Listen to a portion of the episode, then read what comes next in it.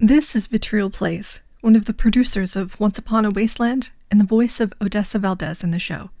I'd like to take a moment before we start the episode to let you know about our Patreon, which you can find at patreon.com slash onceupon-a-wasteland.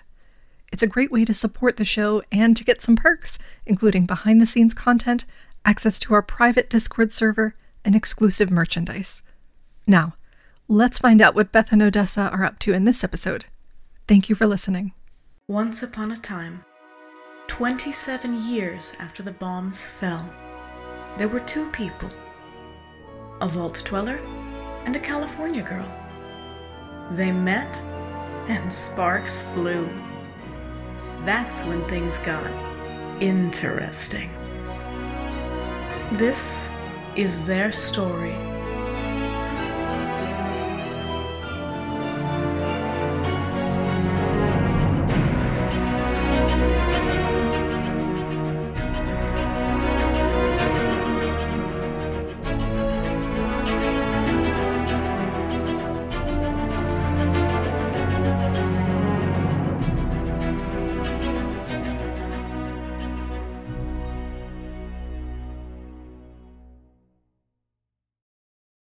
Once Upon a Wasteland, Season 2, Episode 3 This New Kind of War.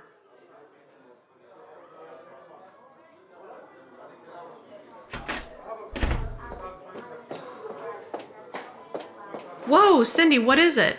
Do you have to leave? Did something happen back at the bunker? Are you okay? You look upset. I'm okay. I'm fine. It's Beth. What about Beth? That was the Colonel. They were just finishing up their mission. Beth was hanging back with their contact Hex, exchanging intel. Beth mentioned Hex. She said she was trying to talk her into coming down here for a visit. They really hit it off. But when they went back to get her, Beth was gone. Gone? Yeah. Hex said that she met up with somebody and then they went off to take a look at something. At what? Hex didn't know, and she didn't recognize the person that Beth left with. But not long after that, a bunch of fanatics attacked the building that Beth had been staying in. They practically leveled the place. Whatever she was investigating probably saved her life.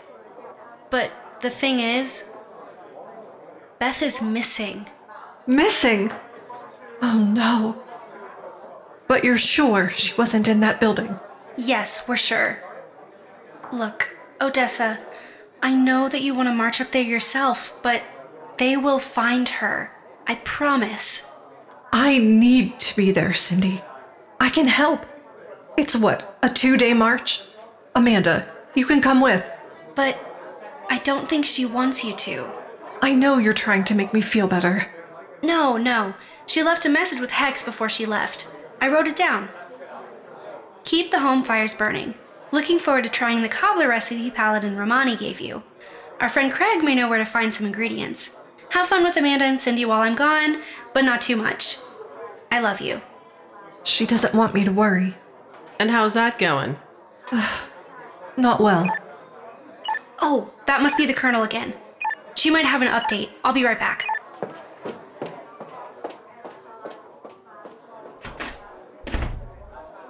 So, So, I know what you're gonna say. Beth sent that message in code for a reason. Yeah, because she didn't know who might be listening in. Or because she did know who would be listening in. Look, Amanda, We can trust her, kitten. I trust her. I do not trust the Enclave, and like it or not, she's an Enclave officer. We both know how seriously she takes that. Hell, it's one of the things I love about her. Look, she called Cindy out by name in the message. Have fun with Amanda and Cindy, but not too much. Could mean a lot of things. Like what? Never mind. Anyway, I've had to parse a lot of Beth's coded messages, and I think she's trying to tell you that it's okay to bring her in. I think you're right. I'm just worried. I can't help it. As soon as I heard keep the home fires burning, Yeah, knowing a coded message was coming always made me clench too. But she's okay, and she wants us to do a little legwork until she gets back. That message would have been very different if she felt she was in danger. They attacked the building she was staying in right after she left. Okay, yeah, that part's a little concerning, but let's not jump to any conclusions yet. Hey, Cindy. Any updates? No new info, but the colonel did give me some context. Odessa, she said not to worry. Everybody telling me not to worry is making me worry. We got lucky. Two people on the team had to be swapped out at the last minute, and their replacements are the best trackers we have. The colonel wasn't happy about having to send them at the time, but talk about luck. Do they have any leads? None yet. The trackers are already out in the field. The good news is that it looks like neither Beth nor the team itself was the target of that fanatic attack. Are you sure? I would love to tell you that we're 100% certain, but we're not. Hex is out helping the trackers search for her right now. She feels responsible. It's not her fault. I know, but either way, she's not going to rest until she finds Beth, and neither is our team. Thank you, Cindy. And please, thank the Colonel for me when you talk to her. Of course. Do you think Craig McCallum will have any actionable intel? You knew it was a coded message? Of course I did. Amanda and I used that kind of code back when we were still keeping things under wraps. Were you planning on mentioning that at any point? I was getting there. I do think that Craig may have some information that we can use, but he's not due back in town until tomorrow. He told us he had some family business to attend to last time we were at the club. Wait, his family is originally from that area. Not Pittsburgh itself, but not far from there. Do you think? No, she wouldn't have phrased it that way if she ducked out on a side mission with him. It's more likely that she wants me to follow up with him about that new faction Layla briefed me on. I think you mean us? You and Amanda deserve some time to yourselves. I'll see what I can find out tomorrow, but until then. until then, I think I need to take everybody's advice and try to stop worrying. We'll help distract you. You two finally have some alone time. I can't ask you to do that. You don't have to. We insist. but But what? I can't guarantee that we won't have a, well, more fun than Beth wants us to, though. Guess she should have thought of that before she ran off with her new friend. Well, I guess we better get started then. Thank you.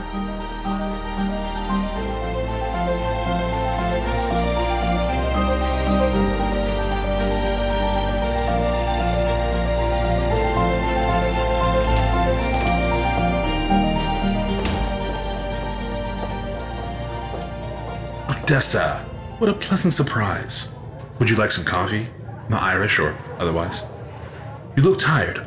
Beautiful, of course, but tired. It was a long night. I see. Is Beth back from Pittsburgh yet? No. In fact, that's what I wanted to talk to you about. Is everything all right?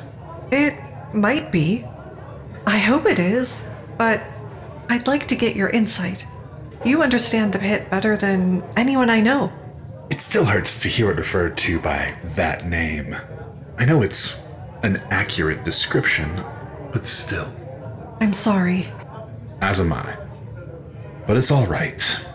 This war and how people have dealt with its fallout have taken something from all of us. And others, well, it's taken everything from them. So, how can I help? Let's talk in private. Of course.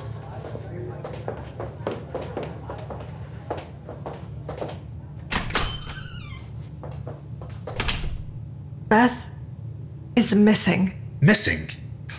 This is more serious than I thought.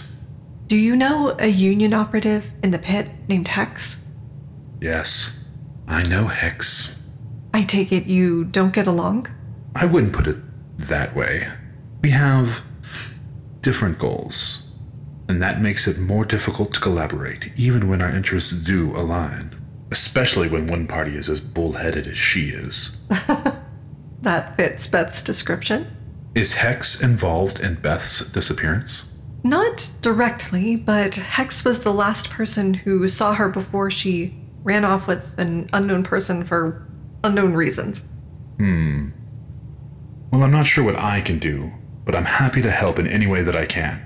I do still have a reasonably strong network of contacts up there, and I'll get in touch with them immediately. Thank you, and I'm sure that will help, but that's not the reason I wanted to talk to you about this. Oh? What is? Now you really have my attention. Beth left a coded message with Hex. She told me not to worry, and also that I should speak with you. And I take it she didn't say why? Unfortunately, no, she didn't. But given the context, have you heard of the Order of the Emerald Pike? Oh, yes. They're an interesting bunch, but they don't seem like the type to be involved in something like that. Why do you say that? They're not like Mothman cultists. They mostly keep to themselves. Yes, to the point that I'd never even heard of them until a couple of days ago. That's all down to how they operate. Not so much in the shadows as completely out of sight, at least until they take action. I've never been able to get a feel for what they want, and believe me, I've tried. When you say take action, what do you mean? What kinds of things do they actually do? Well, that's just it. There's no pattern, and it's turned them into almost a ghost story. A ghost story? What do you mean? They seem to exist at the periphery of major events, and it's been that way for a very long time. How long? Centuries, best I can tell. Ugh, when I was a kid, I, I was fascinated by secret societies, and those guys were kind of a pet project of mine for years. They're very good at hiding themselves, but you can spot them if you know what you're looking for, and they pop up occasionally throughout history. With something like that, it can be hard to separate fact from fiction. People build up a mythology around them. There's ebbs and flows to it, but when the Emerald Pike go back to lurking in the shadows, people start to fill in the blanks themselves. Pattern recognition. Our brains are wired to recognize patterns as survival instinct. There are several competing theories on how it works, and Piaget's research on the topic is especially fascinating. Odessa! Sorry. This would have been easier if I was still Courtney. Here, you can be anyone you want. None of this tracks with what we're seeing. Paladin Rahmani briefed me on intel that they'd received specifically about the Emerald Pike. It wasn't much, but she knew who they were and knew they were worth keeping an eye on. Did she tell you where she got that intel? Not directly, but they ended up on our intelligence division's radar somehow. And the intel just made its way to you. What are you saying? I'm saying that when a group that's managed to keep itself mostly secret for this long suddenly makes itself known, it's probably not a coincidence. That, unfortunately, is a good point. Also, unfortunately, my notes were lost during the war. So all we have to go on is whatever's still rattling around up here. That's going to be a lot more than we know right now. Are they violent? No, they're not violent at all. Why would a group that's not violent name themselves after a weapon? A weapon? I don't understand.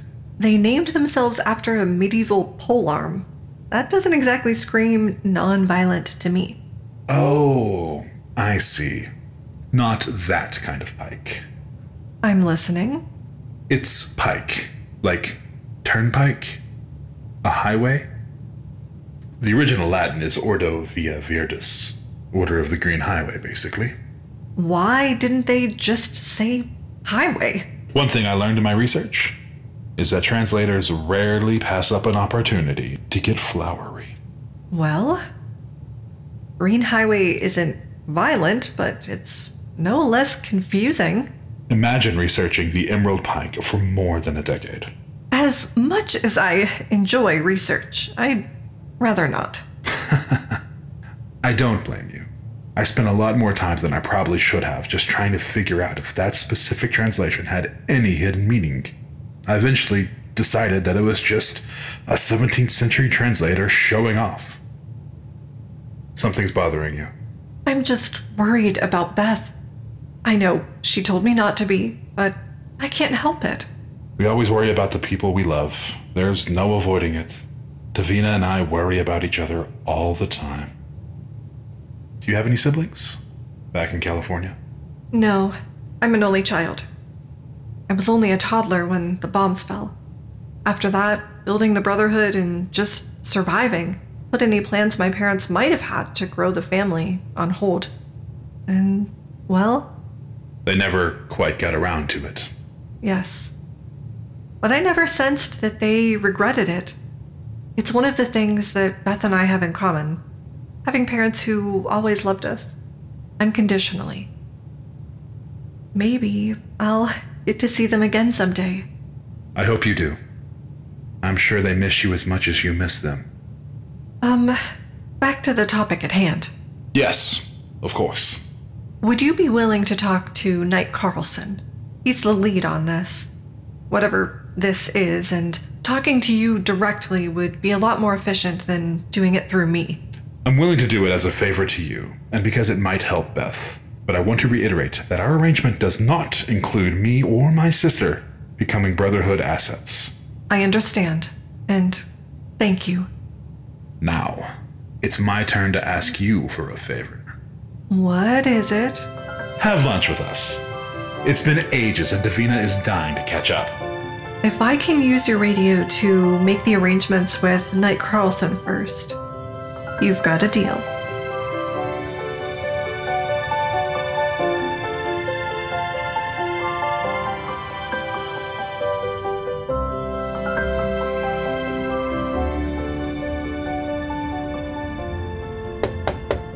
Scribe Navia. I hope I'm not interrupting. Are you alright? Um, I'm fine, Paladin Hewitt. What can I do for you? I just wanted to check in.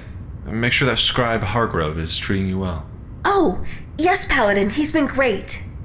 And it's fascinating to work with another experienced scribe, especially one Scribe Valdez trained herself. Can I ask you something, Paladin? Only if you call me Derek. I don't stand on ceremony. Okay. Derek, you knew Scribe Valdez back in California, right? Uh, yes. I did. What was she like? Has she always been this amazing? Uh, as long as I've known her. Yes, she has.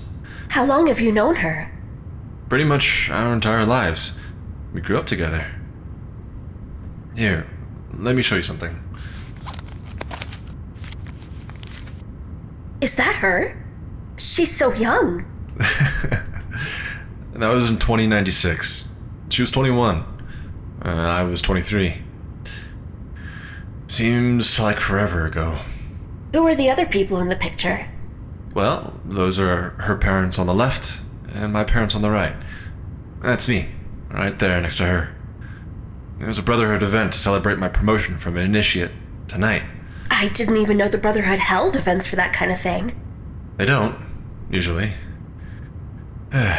My parents insisted. and I was embarrassed. I didn't want that kind of attention. At least I was able to convince them to keep it small.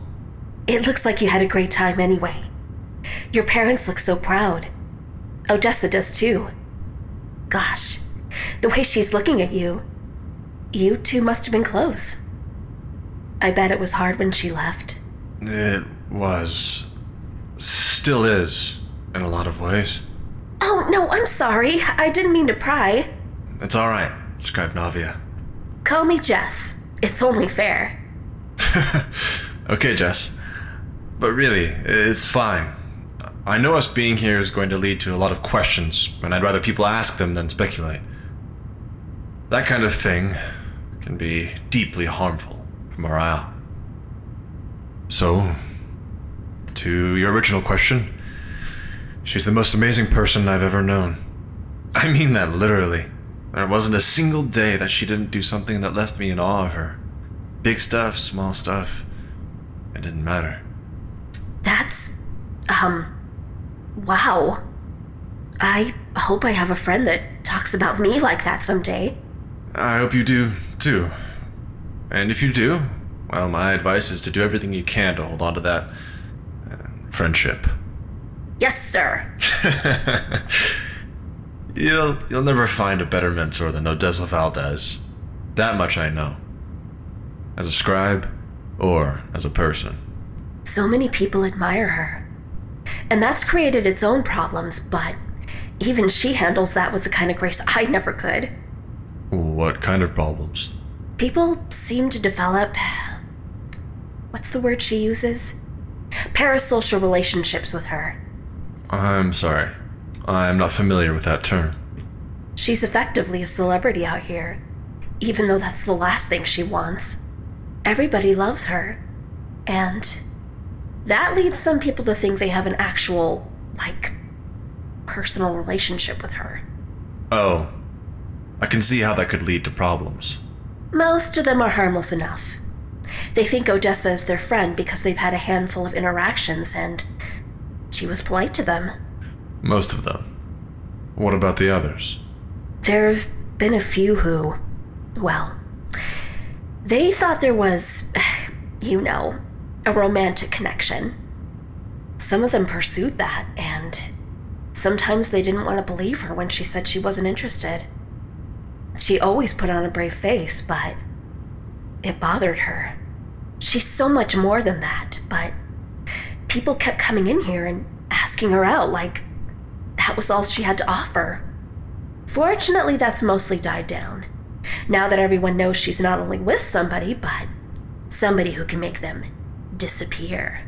Wait, is Beth a, a mercenary or something? Is she dangerous? I didn't want to ask too many questions when we talked, but. Oh, no, it's nothing like that. Beth has kind of built up her own reputation in Appalachia. She's not someone you'd want to mess with, and she loves Odessa fiercely. It's cute how protective you still are of her. You're a good friend. Thanks. I tried to be. Tried? I might be overstepping a little bit, but it seems like you shouldn't be using past tense. I mean, you came all the way here, and based on how you talk about her, it seems like that friendship might be a big part of why you're here. Sorry. Scribe Valdez taught me to analyze everything. And that's hard to turn off sometimes. Odessa struggled with that as well. So you're in good company. what can I say? She's a good teacher. And if she's taken you under her wing, you must be a good student. Thanks. I try to be. Present tense. I see what you did there. I guess you're pretty perceptive yourself. If you're ever up for telling stories about Odessa, I'm all ears. They don't even have to be embarrassing ones. but the look on your face tells me that you are not up for doing that right now. That is an accurate assessment, Scribe. Well done. There's something else I'd like to talk to you about. If it's okay. Sure. What's up? I don't know the backstory, but my guess is that there is one. But if there's one thing I hope you see while you're conducting your assessment, it's that we're building something really important here. Something good. And it's something worth keeping. Well, with the caveat that we haven't been here that long. Everything we've seen so far supports that. Hell, we started hearing stories when we were hundreds of miles away. People out there know the name of the Appalachian Brotherhood of Steel. They've built up quite a reputation in just a few years. It's impressive. And the quality of the people who are joining your cause is a further demonstration of that. Wow. Thank you, Paladin Hewitt. Don't mention it, Scribe Navia. Thanks for the talk. I have to have a quick conversation with Paladin Rahmani. Then I think I'm going to explore a little. Appalachia is a fascinating place. Have fun, but be careful, okay? I will.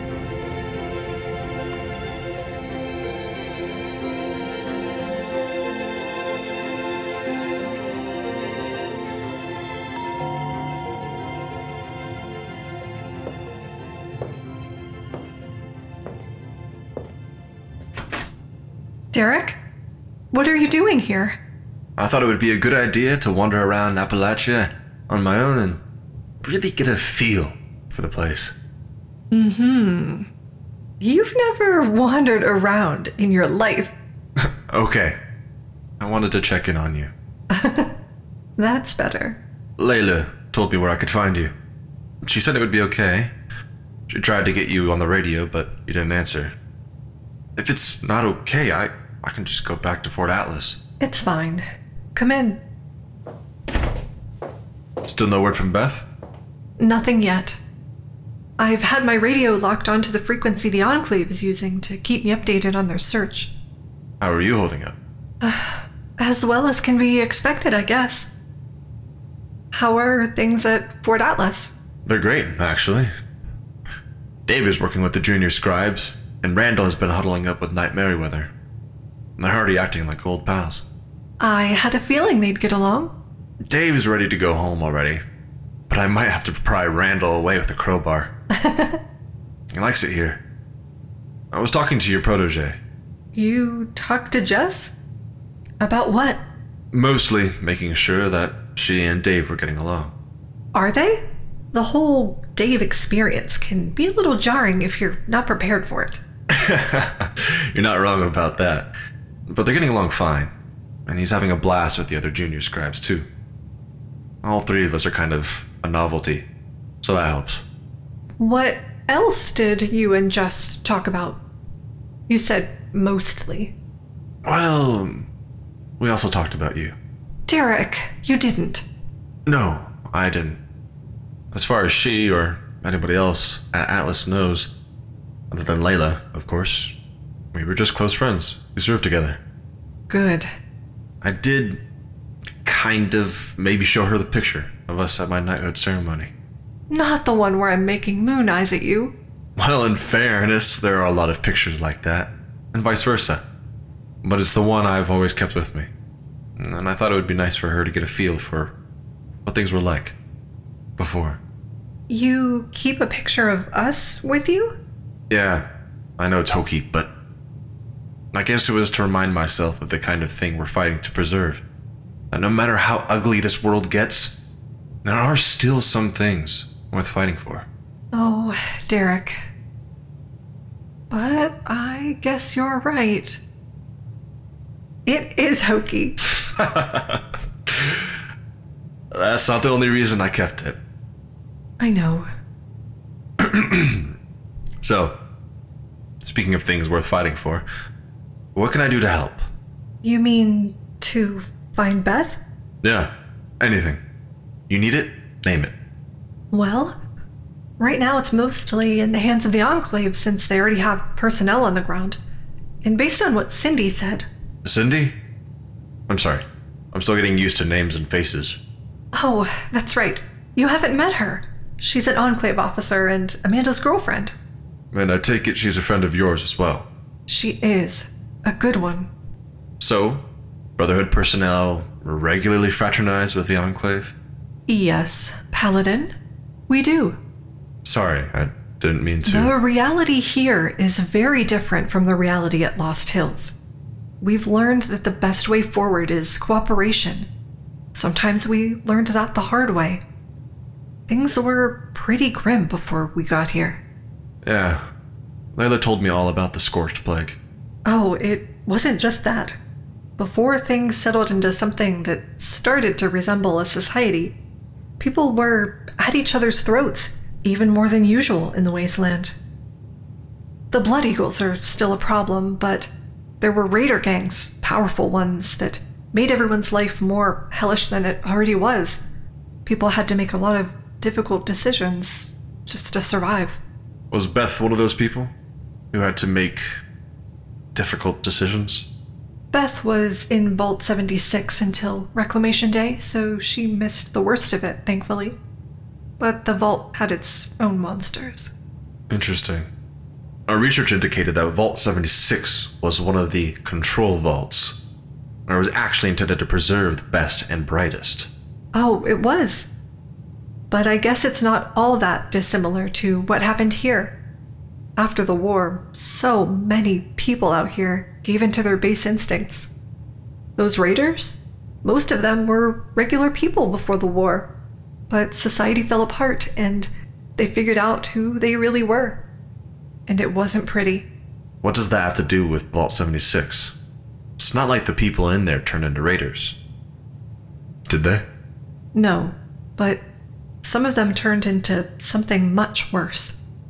They realized they had power and a captive audience, and they used it. How? I don't want to talk about it, but they hurt people badly in ways that would make even the worst raider turn away in disgust. I understand. One of the things that Beth taught me is that looking at everything as a binary proposition is counterproductive at best. Elder Maxon and the council would disagree. So would Danny. That's why he and Layla always butted heads. And it's also why it's been such a difficult thing for me to put into practice. I've had that worldview drilled into me as long as I can remember. So, I don't trust the Enclave. But I trust Cindy. And I certainly don't trust Vault-Tec. And I don't trust the Overseer and her mutfruit pie and coffee act. But I've worked with Vault-Tec personnel who are good people, in spite of who they worked for. There was a philosopher back in the 20th century who said, When I was a boy and I would see scary things, my mother said, Look for the helpers. You will always find people who are helping. So, that's what I've tried to do. Look for the helpers. Sounds like a very wise man. He was. And I hope that's what people think of when they think of the Appalachian Brotherhood. That we're the helpers he was talking about. And helping is exactly what you were asking about. Sorry. Yes, I do want to help. But I really missed conversations like this, too, so I wasn't about to stop. Well, that's the frustrating part. I don't know if there's anything to do, or even worse, if doing something is just going to get in her way and delay her coming back. Or worse. But when I got kidnapped last year, she moved heaven and earth to get me back. How am I supposed to just sit on my hands when I don't know if she's in danger? Okay, deep breath. First thing, and this is going to be the toughest part looking at it objectively. Do you trust her? What? Do you trust her? Yes, I trust her. Implicitly, explicitly, completely. Good. Her message told you not to worry, right? You know her a lot better than I do. But I'd take that to mean that she has a plan that she's confident in. And, well, she knows you're going to worry. That's accurate. I wish she hadn't been so cryptic. You two always keep in touch when she's away. Of course. I'm sure you remember how I am about that. I do. That's why I figured you did. And if she's anything like me, she doesn't like being out of contact any more than you do. Do you normally speak in code when you talk? No, well, not unless we had to. There you go. She sent the message in code because she had to. Maybe because the Enclave was listening in. And whatever she was working on had to stay off their radar. Maybe for another reason. But for a reason. You're right. I mean, I guess I've known all of that all along, but it's hard waiting. I did the specific task that she asked me to do, but now there's nothing left to do but wait. And I hate it. I know. I think the best thing for you to do right now is to spend some time with someone who cares about you. Derek, I. I didn't mean me. I think that could introduce. I don't know. Complications? Confusion? Derek, I know you don't want to hear this, but there's no confusion on my part.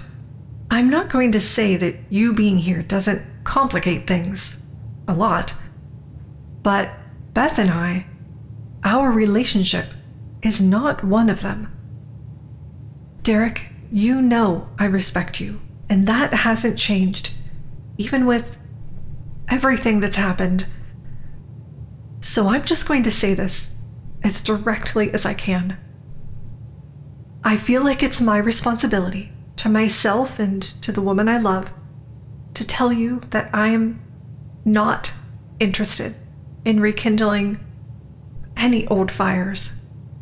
I don't have romantic feelings for you, Derek. Not anymore. I just don't. I'm sorry. Don't be. Look, bottom line. Are you happy? Yes, I am. Very happy. That's all I needed to hear. Are you okay? Me? Of course I'm okay. I actually believe that, and I'm glad. You deserve to be happy too, you know? Thanks. I'm going to head back to Fort Atlas, okay? Think about what I've said. About spending time with people who care about you. You made a lot of good friends here. It's okay to lean on them sometime. I think I will. Thanks for the advice. Talk later? Hopefully, not too much later. Have fun.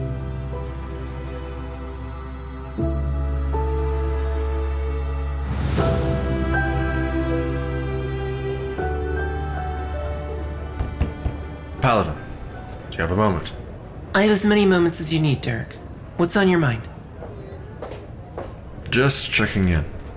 Wanted to see if there was any updates on Odessa's situation. I understand that you want to help her, but as you know, we're not working on that directly. How about indirectly? Knight Carlson is continuing to investigate the Order of the Emerald Pike. He met with one of Odessa's contacts this morning about them, in fact. Would it be alright if Knight Carlson briefed me on that conversation? Of course.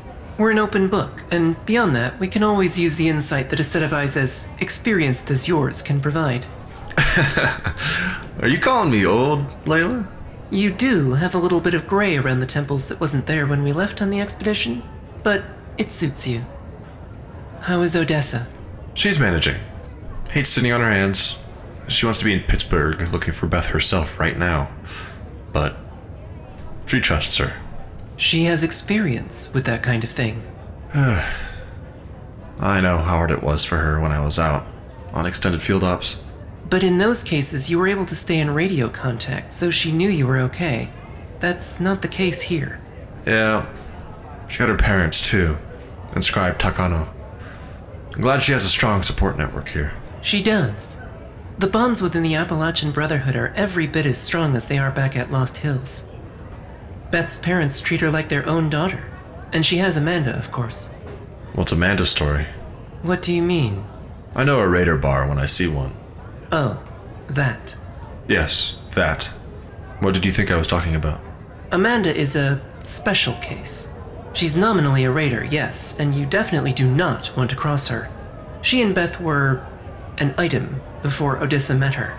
And now the three of them are. Good friends. Very good friends, in fact. I know this might sound counterintuitive, but I trust Amanda. That is, in large part, due to direct interactions with her, even working with her on operations. You work with a raider on operations. We work with whomever we need to in order to further the mission of the Brotherhood. If that creates strange bedfellows, so be it. Maxon would not like that.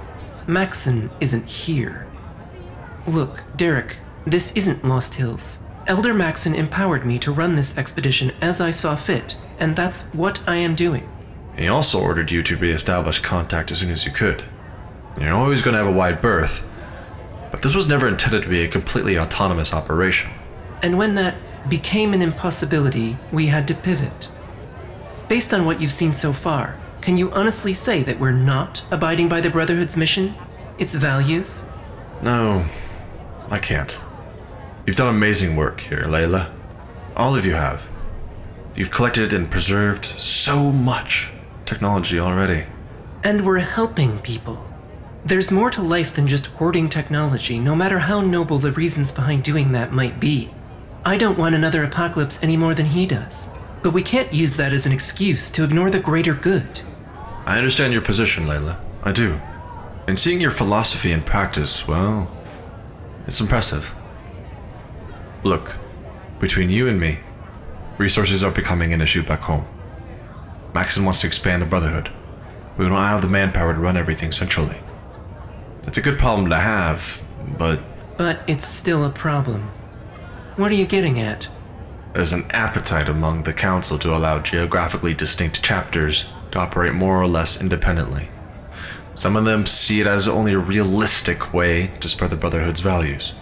How does your father feel about it? He's a pragmatist. He doesn't have a firm position on it yet, but he has reservations about whether it will work in practice. We've seen what happens out there when people are left to their own devices. No pun intended. He's a good man. Pragmatist is selling him short. He wants what's best for people, but he views that through the lens of the Brotherhood and its core values. That's not going to change. That's something we've always had in common. That was one of the reasons he recommended you so strongly for this mission, and why he. Why he what? As soon as the decision was made that Odessa and I would be a part of this expedition, his priority became ensuring that whoever led the expedition would be someone he could trust not only with his son, but with the woman his son was going to marry and the family they'd eventually have. There was nobody better than you, and a big part of that was that you understood the nuance in the Brotherhood's mission. Danny was brought in because he didn't do nuance, and the hardliners on the council needed someone like that to be involved. They were going to sign off. I see. I'm not implying that the only reason you were chosen to command this expedition was because my father wanted to protect his future grandchildren. You're the best person for the job, full stop. And from everything I've seen so far, you still are. Thank you. Paladin, Scribe Navia is with me. Oh, uh, I'm sorry, I didn't mean to interrupt. It's fine. Come in. Something strange just happened. Define strange. I was just wrapping up some paperwork, and Scribe Navia came to my office with this. She said it appeared in the lab, right next to where she was working. It appeared? Yes, I, I know it doesn't make sense, but I looked up and a big white envelope just there on the table. Nobody came in or out, and I would have noticed it as soon as I walked in the door. You didn't open it. No, not yet. I I wanted to let you know immediately before I did anything with it. Good call. What's on it? Just this symbol. I've never seen it before. How about you? No. Definitely never anything quite like it. It's not exactly my area of expertise, though. I'll get the team on it right away. Let's check with the personnel stationed at the entrances. They might have noticed someone skulking around. The public areas are, well, public, but someone sneaking into your office is disquieting. Do you have your notebook with you? I don't. We kind of rushed down here. It's fine. I'll just grab one so we. Oh, That was an ominous sounding oh. Oh. It's the same envelope, but the symbol is different. we need to lock this place down immediately. Yes, ma'am. On it? Oh my god. What is it? Look at your chair. Another envelope. And another symbol. It looks like all three of them have different symbols. Do you know what they mean? We don't. But the bigger question right now is just how they sort of appeared. I hate magic tricks. Scribe Valdez always says any sufficiently advanced technology is indistinguishable from magic. I definitely prefer a technological explanation to a magical one. Do you know if anyone else has found any? No, it seems like business as usual out there. And I think anybody who found one would be as freaked out as I am right now. Okay. So, working under the theory that we are the only three people who received them, why us? Well, you're all Brotherhood personnel, but that's the only commonality that jumps out at me. Should we. Open them? At this point, I don't think we have much of a choice. Let's just be careful. Someone is clearly trying to send us a message. I hope it's not the exploding kind. I'll go first. It's coordinates. Just a piece of paper. Nothing dangerous. Mine has coordinates too. Let's spread them on the desk. They're the same coordinates. Where is that? I recognize them. It's the spider's web. Amanda's bar. That doesn't make sense. No, it doesn't. Unless she started doing some sort of mystical advertising campaign that we don't know about.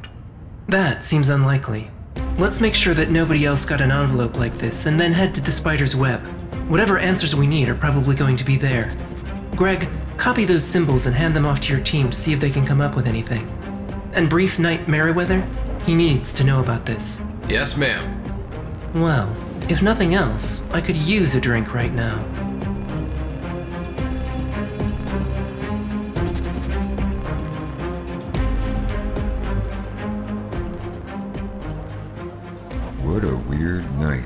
Yeah, you feel it too? It's like there's something in the air. Luckily, the patrons are operating at their normal level of weird. Speaking of weird, what are Rahmani and Derek doing here? I don't recognize the girl. She's cute though. Amanda, I'm sorry to barge in like this. Barge away. But I get the feeling you're not here to unwind after a long day at Atlas. We're not. This is going to sound strange, but hear me out. We all found envelopes that we're reasonably certain were intended for us. Reasonably certain?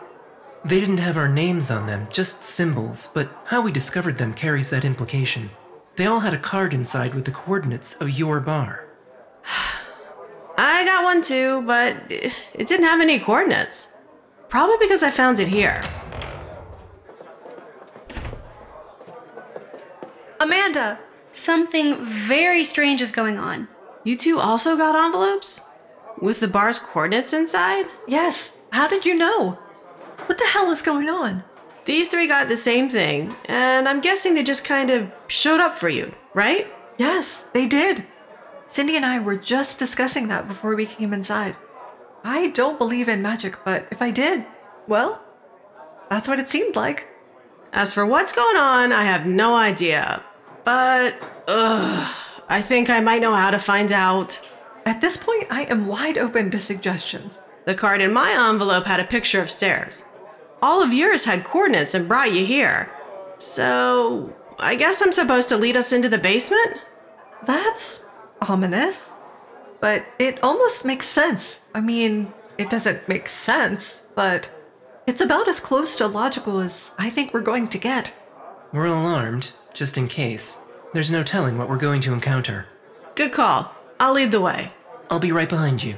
Derek, take our six. We don't need anything sneaking up on us. Yes, ma'am. Bones, keep an eye on things up here. If anything happens, it's all hands on deck. Contact the Brotherhood, the Enclave, Foundation, everybody. You got it, boss. And hey, please be careful, okay? When am I ever not careful? All right, all right, I see your point. We'll be careful.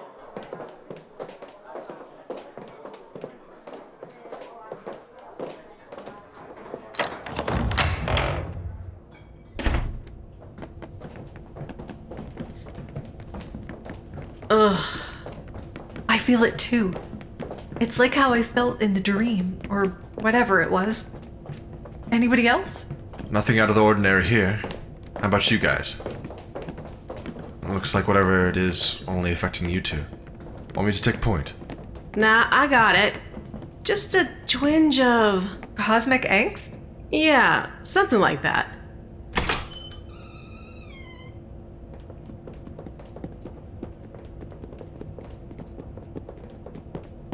Everything looks pretty normal down here. I have an idea. What are you thinking? A couple of months ago, there was an explosion down here. Amanda and I investigated, and it turned out to be an old hallucinogen gas canister. We ended up getting knocked out and having some very vivid dreams. Vivid and weird. Do you remember it at all? The dream? We never talked about it. Like it was yesterday. We found a cavern, I guess? And we kept going deeper and deeper. And so we got to the end, and there was this mysterious figure who told us that we weren't supposed to be there yet. Yet. That's pretty weird. But dreams can be that way, even ones that aren't helped along by hallucinogenic gas. I had exactly the same dream, and I remember it as vividly as you seem to. So you're saying what? That it was some sort of multi user shared hallucination? What if it wasn't a hallucination at all? What if it really happened and we were just made to believe it wasn't real? I think I see where you're going with this. We go into the room where we got knocked out by the gas, or at least where we thought we did. There was a door in that room, in the dream, but not when we woke up. If it's there, Then we go through it and see what happens? exactly. And I think it has to be all six of us. We got those envelopes for a reason. I don't know what that reason is yet, but this is the best way to find out. Here goes. Everybody ready?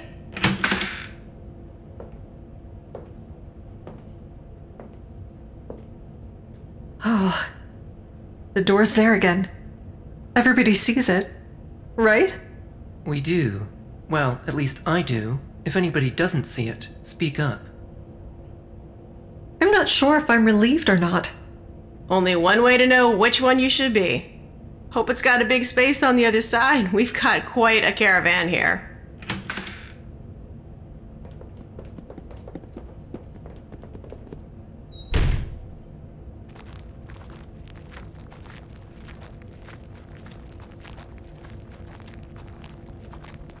This doesn't look like what I remember. Yeah, it's like we skipped the whole middle part. Everybody back up. Whoa! It's opening. That green. It almost looks like a fissure site. It's a lot brighter than any fissure site I've come across, and louder. I hope a scorch beast isn't about to pop out at us. Radiation levels aren't just normal, they're non existent. Whatever it is, at least it's not radioactive. Look! Is that. Wait, it's not a scorch beast, it's a person. Someone's coming through. Beth? Is. Is it really you? One, two, three, four, five, six. Good. You're all here. Alright, everyone. Here's where things get complicated.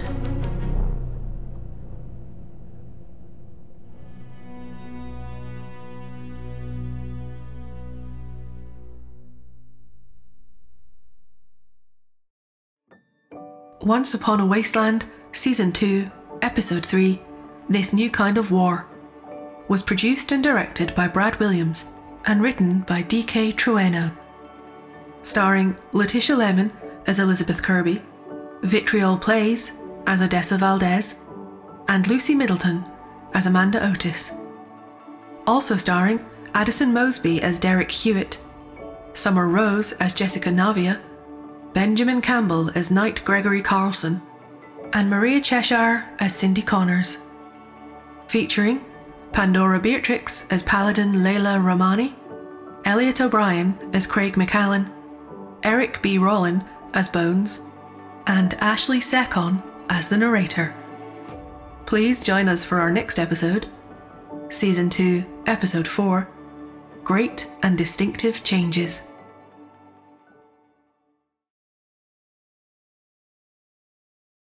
It's the year 2050, the not too distant future. But Ezra's world looks much different than ours. Welcome home, Ezra. Democracy has disappeared, everybody is under surveillance, and information is censored. And yet, no one seems to notice. This is the story of Disconnected in 2050, a dystopian podcast built to warn listeners about the dangers of allowing big tech companies to have too much power. Listen wherever you get podcasts.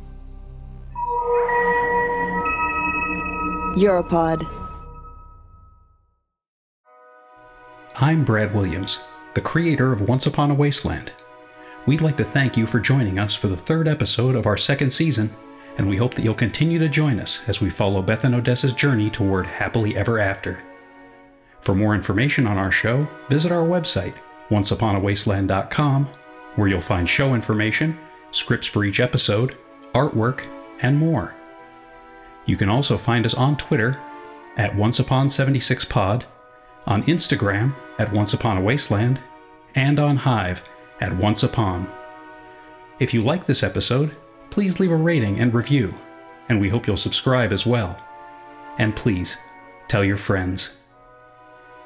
If you have any comments, questions, or concerns, you can reach out to us directly on Twitter or via email at brad at onceuponawasteland.com. Thank you.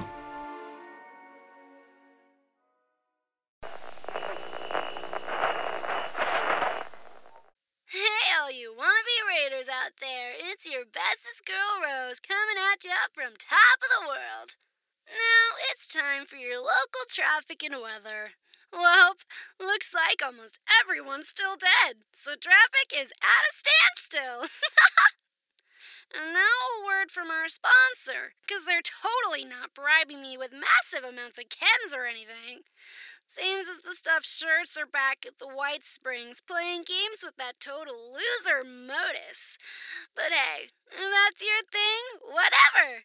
So if all you squares wanted to hear more totally sort of, but maybe not boring stories about rebuilding Appalachia and being all goody two shoes, definitely not raiders, check out this thing they call a podcast. The Modus Files, whatever that's supposed to be, on Spotify, iTunes, and wherever else you listen to those things. Double ugh. They're not paying me enough for this. Till later. This is Rose. Raiders rule.